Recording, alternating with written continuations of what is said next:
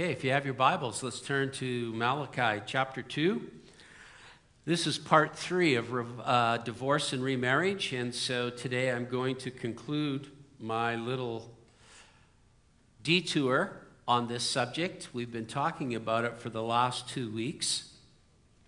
And it's an important subject because divorce and remarriage is so rampant in the world, in our culture, and it's very uh, prevalent in the church and uh, a lot of people have gone through these waters. My desire is not to beat up anybody that has had to uh, go through this experience or walk through it.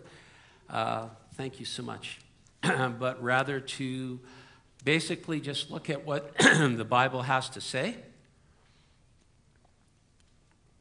and to be encouraged in the word of the Lord. So let's pray. Lord, thanks so much today for your word. We pray that you will help me to uh, speak it, and I pray that you will give the people that are here and watching online uh, ears to hear, eyes to see, and a heart to understand what the Word of God and the Holy Spirit would say to us for your glory. Amen. So, verse 16 of Malachi chapter 2 is an interesting verse because there the Lord God of Israel says that he hates divorce. For it covers one's garments with violence, says the Lord of hosts. Therefore, take heed to your spirit that you do not deal treacherously. I've been spending a lot of time on this subject. I've been trying to unpack it biblically because, as I said, it affects so many people who are divorced and remarried and who do love the Lord. And uh, we have said that God hates divorce, but he does not hate divorced people. Because God is a God that loves people. And, you know, I was thinking about this, and Jesus said that the only sin that could never be forgiven is blasphemy against the Holy Spirit. Every other sin can be forgiven. And a lot of people ask, what is blasphemy against the Holy Spirit? Well, I think the simple answer is, is that you harden your heart to a point where you die unsaved. and then you can't be forgiven. Um, so if the Holy Spirit is speaking to your heart, you should pay attention and do what he tells you to do. Now, uh, if you have your Bibles, I want you to now turn over to Mark 10. We talked about it a little last week, but I'm going to reread it to you because this is what the Lord Jesus said on this subject when he was asked by the Pharisees. Mark chapter 10, beginning at verse 1. I think that our computer has pooched out today. Is that correct? All right, so you're actually going to have, pardon? Yeah, just not on here. So, for those of you that are here, please open your Bibles, which is always good to see. All right, then he arose from there and came to the region of Judea by the other side of the Jordan. So he's on the east side of the Jordan. And multitudes gathered to him again, and as he was accustomed, he taught them again. And the Pharisees came and asked him, Is it lawful for a man to divorce his wife? Testing him. And he answered and said to them, What did Moses command you? And they said, Moses permitted a man to write a certificate of divorce and to dismiss her. And Jesus answered and said to them, Because of the hardness of your heart, he wrote you this precept. But from the beginning of the creation, God, them, God made them male and female. And for this reason, a man shall leave his father and mother and be joined to his wife and the two shall become one flesh, and they shall no longer, uh, no longer two, but one flesh. Therefore, what God has joined together, let not man separate. And in the house, his disciples also asked him again about the same matter. So he said to them, Whoever divorces his wife and marries another commits adultery against her. And if a woman divorces her husband and marries another, she commits adultery. So, what's the context of this passage? First, we know that the Pharisees asked this question not because they were friends of Jesus, not because they were sincere and wanted information about what the scriptures taught on the subject. Rather, they wanted a confrontation with Jesus, and they wanted Jesus to uh, basically state his view on divorce and remarriage. And uh, they had heard the Lord speak on this subject before because in Matthew 5 31 and 32, Jesus reiterated the same principle on the Sermon of the Mount. And there's no doubt that the uh, Pharisees had heard Jesus speak on this subject many times. And so this wasn't an information question, this was a confrontation question. And they wanted Jesus to basically uh, express what the scriptures uh, taught on this. And we need to remember that the Pharisees had taken a very liberal view on divorce and remarriage, and they were practicing divorce and remarriage for any reason at all. If your wife burnt the toast, you could divorce her. If you didn't like the way that she dressed, you could divorce her. And if you're thinking I'm making this up, I'm not. This is, in fact, how petty it became. And if you look at the parallel passage in Matthew 19, there's a little caveat there that Matthew adds that Mark doesn't, because there the Pharisees ask, Can uh, you divorce your wife for any reason? Now, at the heart of the Pharisees' question is a passage from the Old Testament scripture Deuteronomy 24. So if you want to turn there, I want to read four verses because this is the passage in question that the Pharisees are using to justify their views on divorce and remarriage. Deuteronomy 24, verses 1 to 4. It says, When a man takes a wife and marries her, and it happens that she finds no favor in his eyes because he has found some uncleanness in her, and he writes her a certificate of divorce, puts it in her hand, and sends her out of his house. When she has departed from his house and goes and becomes another man's wife, if the latter husband detests her, and writes her a certificate of divorce and puts it in her hand and sends her out of his house, or if the latter husband dies who took her as a wife, then her former husband, who divorced her, must not take her back to be his wife after she has been defiled. For that is an abomination before the Lord. And you shall not bring sin on the land which the Lord your God is giving you as an inheritance. Now, the Pharisees held to a rabbinical interpretation of this passage from a rabbi named Hillel. Hillel was a very liberal, progressive, woke rabbi. And basically, he had died about 20 years previous to Jesus being uh, on the face of the earth here. And his view of this passage was that a man can divorce his wife for any reason at all and give her a certificate of divorce and send her away. Any reason, every reason was good enough reason to divorce your wife and send her away, to give her a written certificate of divorce and send her away. Now, the Pharisees held to this view. So get the picture here, all right? The Pharisees are basically marrying and divorcing women faster than you can change your clothes. They are basically teaching the people the same thing. They are saying, Look at us. We are your religious leaders. We stand in the synagogues. We stand in the temple and we are your examples, and we are teaching you. And what was their example, and what were they teaching them on this subject? Basically, that you could divorce your wife for any reason you want. And they were doing that. And to justify themselves, they taught the same to the people. And so, therefore, when this question was asked to Jesus, you undoubtedly had a group of Pharisees that had been divorced and remarried numerous times. And they were not only doing it, they were teaching it. And therefore, probably the crowds that were before Jesus were also remarried, divorced and remarried multiple times as well. Not all of them, of course, but a lot of them because they had basically saw the, their rabbis, the Pharisees, do it, teach it, and therefore they were justified in doing it. And at the heart of what justified them was this passage in Deuteronomy 24. Now, if you look closely at this passage in Deuteronomy 24, it's not actually talking about a certificate uh, of divorce and actually basically uh, giving carte blanche uh, permission to do it.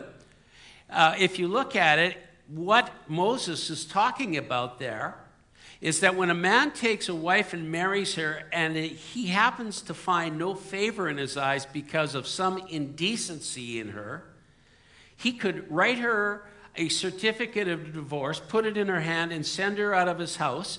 Then she goes and becomes another man's wife. And if that man finds something that he doesn't like about her, he can do the same. Or if he dies, then what uh, the law is saying is that that former wife cannot go back to her original husband and remarry him because that is an abomination in the eyes of the Lord, and you cannot do that.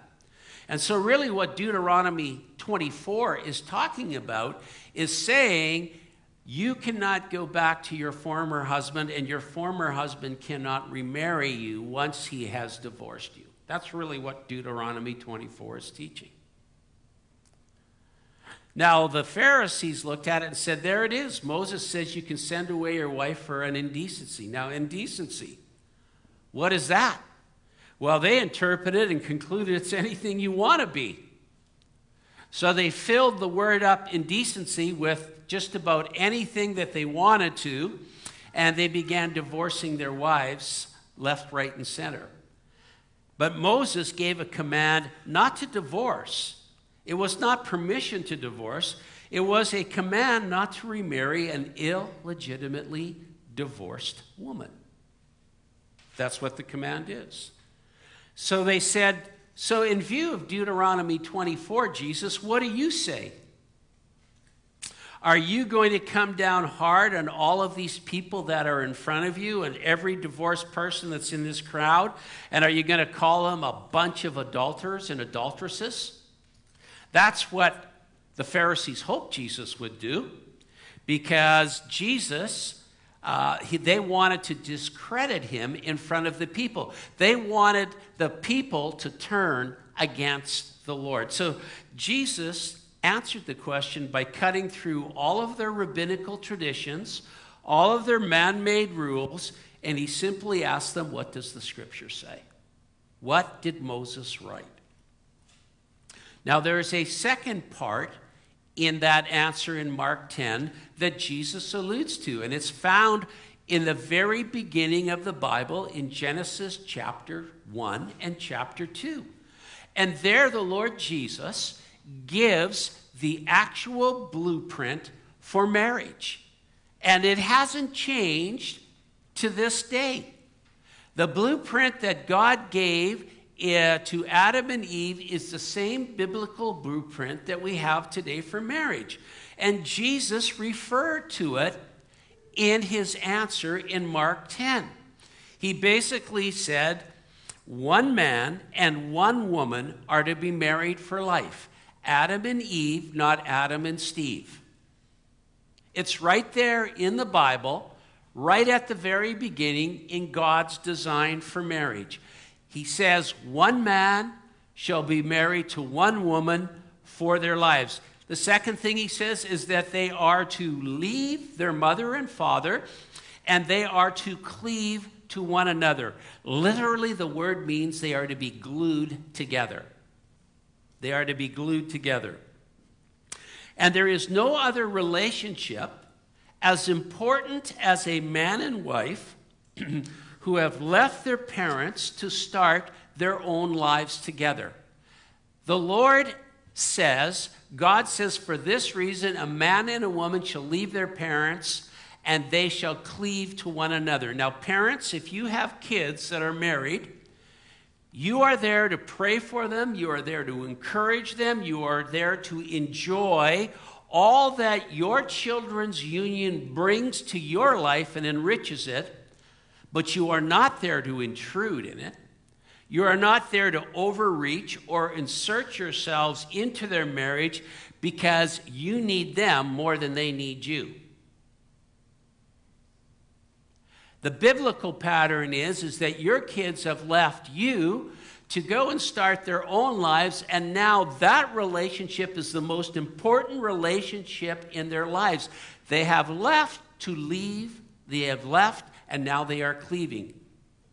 A wise marriage knows there are biblical boundaries based on God's design for it. You are to leave and cleave to one another. You are not to be on the phone to your mother six hours a day.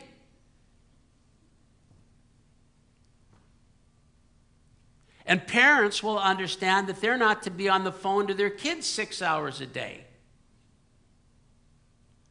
Parents will understand God's principle as well in respect and honor that what God is doing in them is a biblical thing and they're in the process of cleaving to one another. Does that mean that grandparents have no place? Of course not. But what it means is that wise parents will realize that this type of uh, relationship is unhealthy, this type is very healthy. And that means that you are there to support and love one another at a proper boundary. And it's right there in Genesis 1 and 2. It's all laid out for us. The third thing is is that we are becoming one flesh and we are to bring up godly offspring, to produce one.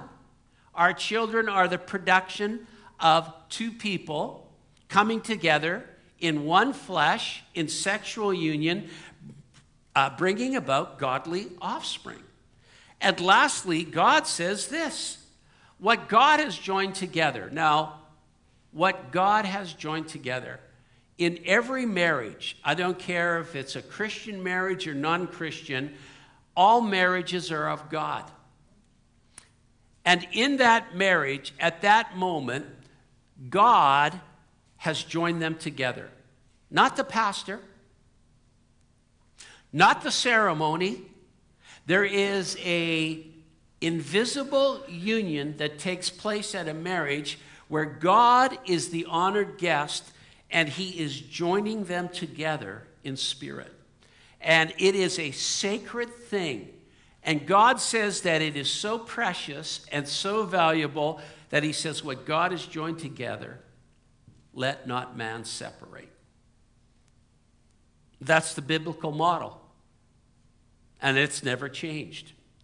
Just as God brings life into the world, God is involved in bringing life into a marriage. He brings two together, and it is his work.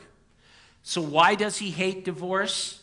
Because from the very beginning, he designed one man, one woman to be brought together becoming one for life and not separated, and therefore he hates divorce because divorce is a violent act.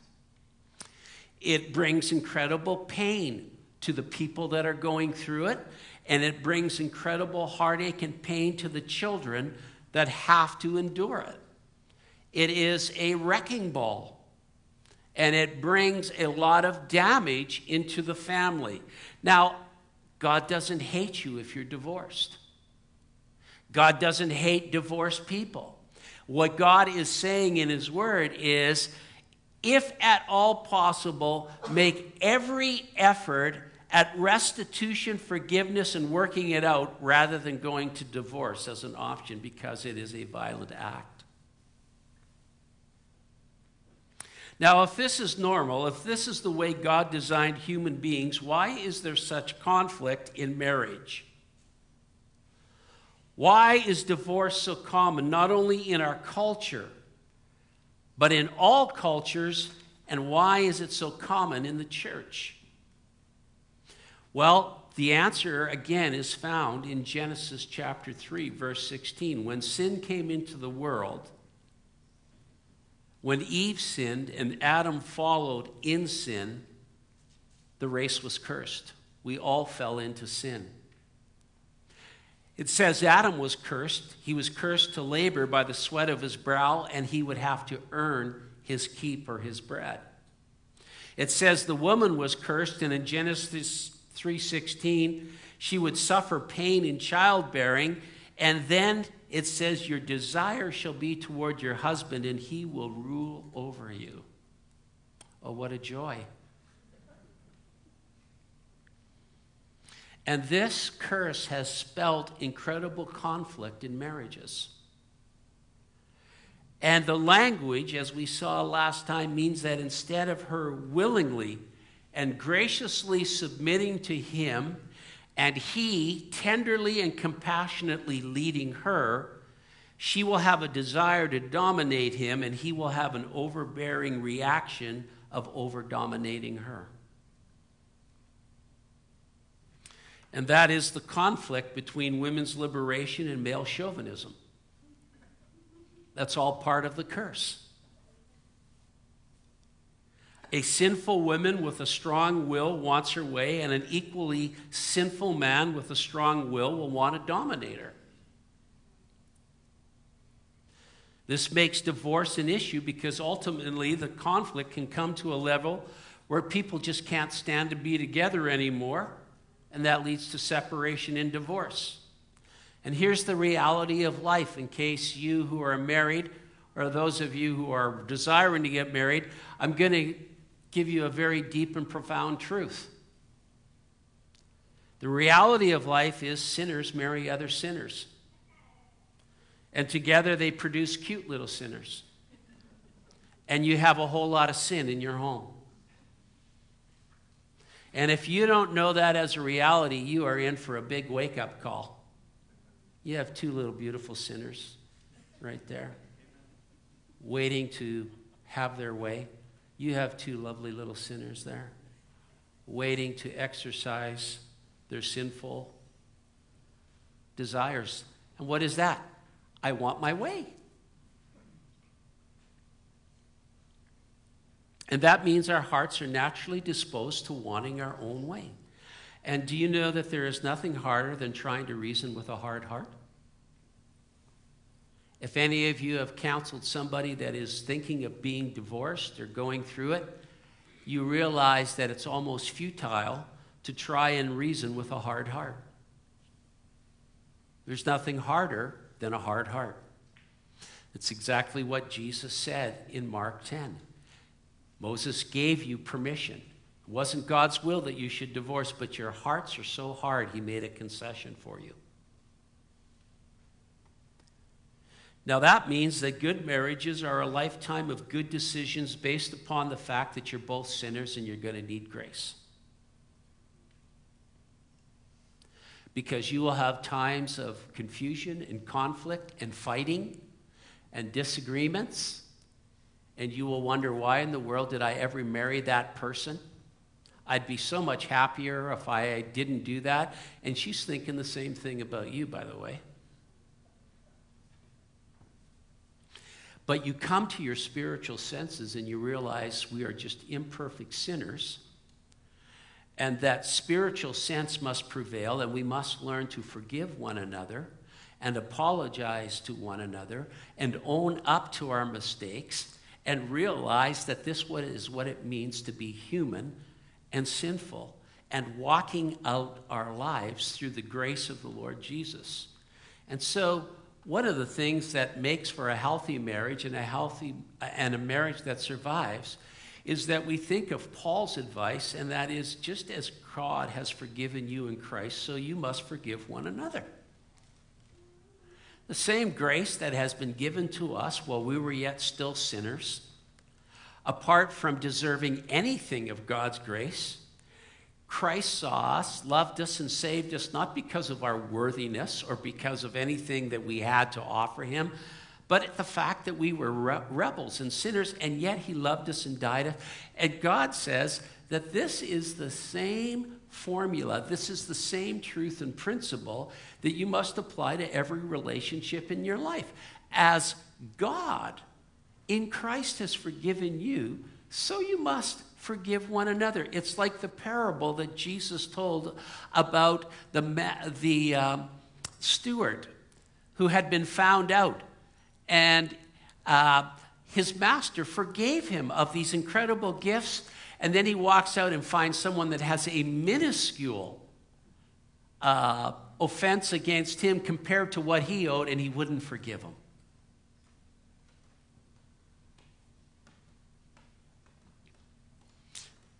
So, we come to the question of what do we say to Christians who are considering divorce? Do uh, hang in there, you're miserable, and the forecast is for more misery. Well, if you don't get some key questions right in your heart and mind and you don't start asking the key questions, that's exactly what's in your future a whole lot of misery. So, how do we counsel and console biblically those who are thinking about getting divorced or those who have actually experienced it and now are remarried? Well, first of all, what does the Bible say about it? Well, first of all, the Bible is very clear.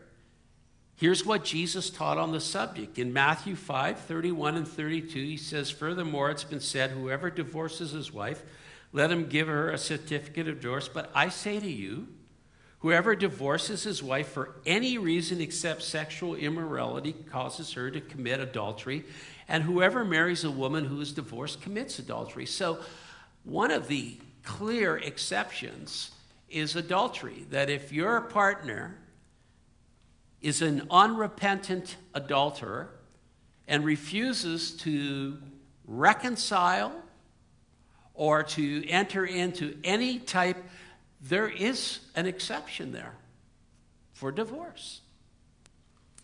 Jesus also said in Matthew 19, 8 and 9, he said, Moses, because of the hardness of your hearts, permitted you to divorce your wives. From the beginning, it was not so. And I say to you, whoever divorces his wife, except for sexual immorality, and marries another, commits adultery, and whoever marries her who is divorced commits adultery. So, adultery is biblical grounds for divorce, according to the Lord Jesus Christ. Now, the word sexual immorality in the Greek is the word porneia. It means sexual sin. And there is a lot of discussion about this word because sexual sin, porneia, can encompass a whole lot of ground. For instance, pornography is a sexual sin, porneia. There are all types of strange and demeaning sexual addictions and practices that would be considered porneia, unhealthy, outside the normal sexual practices which is within the marriage bounds. So, if you're asking me today for neat and defined boundaries on sexual immorality, I can't give you that. I can just simply give you an opinion it says for sexual immorality. Now, the word is porneia and it means sexual sin, and there's a lot of different types of sexual sin out there. Secondly, we are told by the apostle Paul in 1 Corinthians 7:15 that if you are abandoned by an unbelieving spouse, you're not under the law. It says, "But if the unbeliever departs, let him depart." A brother or a sister is not under bondage in such cases because God has called us to peace. That seems like a rather straightforward exception. And they, these two are very explicit and easy to understand. Are there other grounds for divorce beyond what the Bible explicitly says? There's a lot of opinions. And it's very dangerous to go beyond what the Bible says. But the most frequent additional grounds for divorce that people inquire about are spousal abuse, emotional or physical, the abuse of children, addictions to pornography, drugs, alcohol, crime, imprisonment, mismanagement of finances, such as gambling addictions, and extreme mental illnesses that has detached a person from ultimate reality. And there's probably many more that I didn't think about or haven't mentioned here. And I know what people think when we talk about this because the first thing that they think about is what about my case? What about the exception? Well, I believe that if there is any legitimate threat to the safety of a spouse or a family member, without a doubt, it means at the least separation, just for safety's sake. These are very clear spiritual common sense things that should prevail when people are thinking about things. But I would say that whatever the ground, whatever grounds the Bible possibly gives for divorce, that does not mean that God desires a divorce to incur in every instance. Rather, I think that a person should ask is whatever the reason a grounds for divorce often the question should be reversed is whatever the reason i'm thinking of for divorce rather should it be grounds for forgiveness restoration or counseling but above all of this above people that are legitimately in the throes of having to consider this most painful question of whether or not divorce is an option for them. What about those great number of people out there that the only reason that they can give for divorce is that they're unhappy? It's not because their partner has committed adultery. It's not because they have been abandoned. It's not because they have an addiction problem. It's not because they have a sexual problem. What they have is a happiness problem. And I don't think that we should demean that. And I don't think, and I'm not talking here from a point of being demeaning about that because unhappiness is a hard burden to live with. And it's a hard thing to deal with when you think about how short of time we have here on earth. But unfortunately, in the church, unhappiness is one of the biggest reasons why people consider divorce.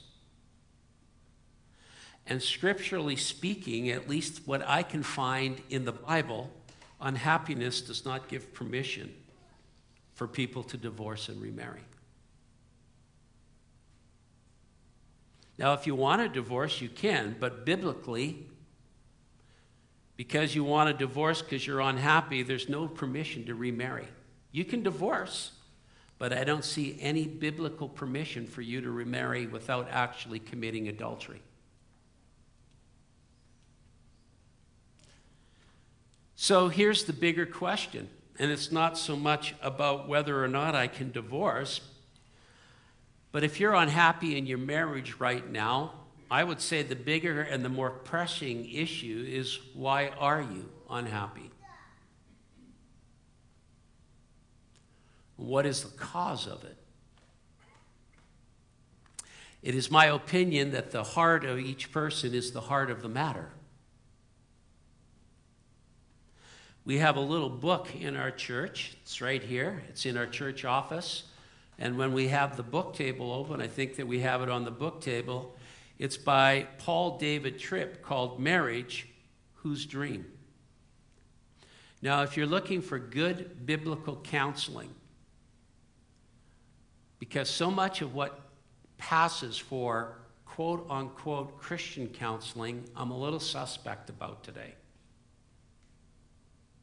Okay, that's my opinion. So if you want to shoot me, go ahead but not till after next week because I'm on holidays. I want to take a week of holidays, then you can shoot me. But this is biblical counseling.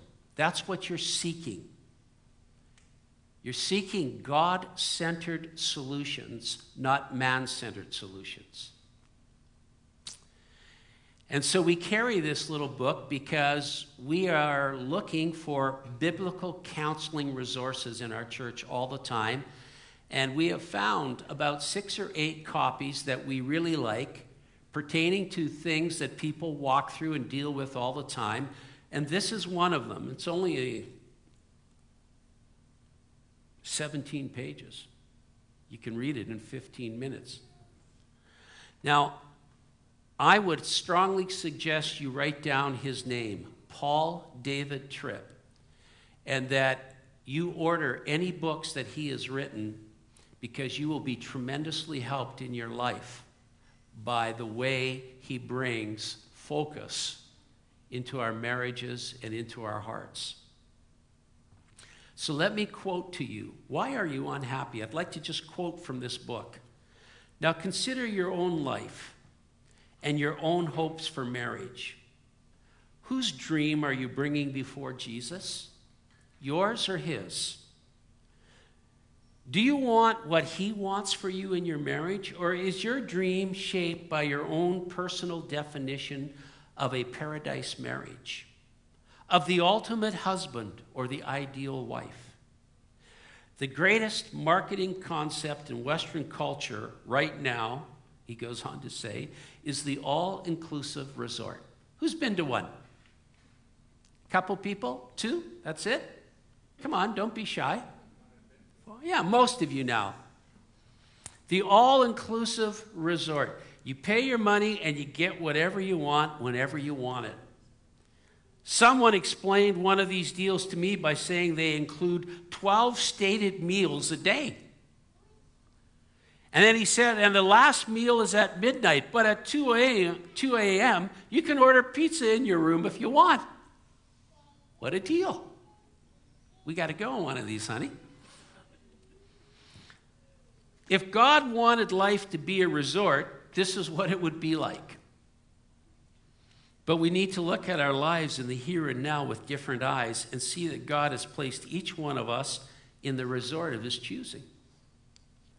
The blessings that God gives you in your family, in the husband and wife relationship, in your physical life, are meant to point to a deeper and fuller blessing the actual presence of the Lord Jesus Christ in your life. He is abundant not your husband or wife, not your house or your children. Your abundance is Jesus Christ, and Jesus Christ is ours, and we are His. Many people today are asking the wrong questions of why they are unhappy. They're seeking the wrong things in the wrong places. And they're finding out that whatever has happened in a relationship that they have decided to walk out on, that they take the same old person and the same old heart into the next relationship and they wonder why they're unhappy again. The heart must be addressed and the heart must be fixed. Now, I can't and haven't tried to cover every conceivable experience that every person has walked through concerning divorce and remarriage. It's not the purpose of my message today. But I hope what I have said to you is what God's word has said on the subject.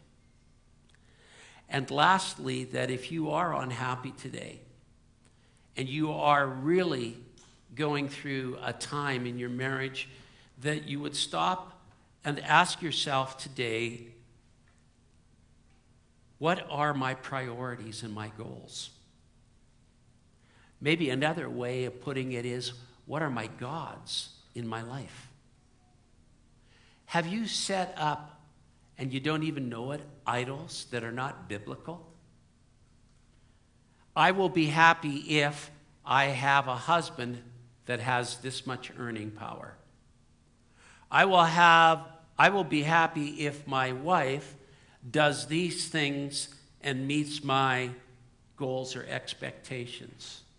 And pretty soon we don't realize it, but our hearts have become an idol manufacturing uh, plant. And we have put our idols, our expectations and desires, way above what God's word tells us should be our desires. So I would hope today, at least, to stir your hearts about asking yourself are your priorities biblically driven, Jesus centered? Are your goals something that God asks you to aspire to, or is it just something that you have uh, self determinedly set for yourself. I would ask you today to consider is your heart soft or is it hard? Is it right and tender before the Lord so that His word can enter in and actually deal with you and speak to you? Because if you haven't asked those questions, you're asking for a whole pile of hurt in your life.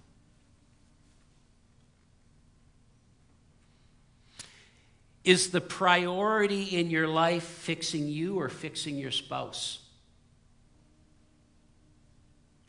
Are you seeking happiness as the ultimate destination or are you seeking the Lord? I can tell you that one will deliver and one will not. The Lord never fails. And as we sang today, the Lord is good. Amen? So I pray that the Lord may encourage you through the times of marriage. Sandy and I have been married for 30 years. We have had our battle royales.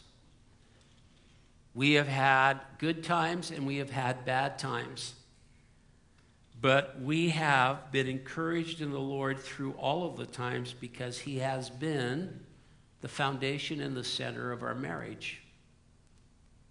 And so today I'll just leave you with this one little thought. Do not give up your faith in word, God's word, in God's plan, and in God's purposes, for they are good for you. It is the only plan and the only purpose to which you want to align yourself with. So I pray that you would be strengthened today by the Holy Spirit, not to run away, but to press deeper into Him. Amen. Let's pray together as the worship team joins us. Lord, thank you today for your word. It is not the definitive and last word on divorce and remarriage. But I do pray, Lord God, that you will encourage each and every person in the Holy Spirit to consider what your word says and what the motivations of their heart is as they walk through life. For every good marriage, we give you thanks.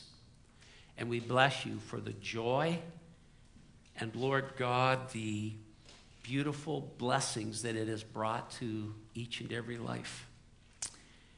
And Lord, for those that are in a struggle, I pray right now, O oh Lord, that as believers in you, as people who have confessed faith in Jesus Christ, have received you as their Lord and Savior, who believe that the Bible is the Word of God, infallible, inspired, that, Lord, they will find Lord God, a change of attitude in their hearts, and that they, Lord God, will come with a humble heart, with a willingness, Lord, to be readjusted. Lord, a willingness to be molded and pliable, Lord, in the Holy Spirit's hands. And most of all, Lord, that your word would be just a rock for them to stand on. And that your truth will destroy and cast down every lie that so easily encaptures our minds and our hearts to saying, well, if we would just do what we want, we'd be happy. No, Lord, it's when we trust you and do what you want that we find the things that we truly seek and desire. Bless your people, we pray today in Jesus' name. Amen.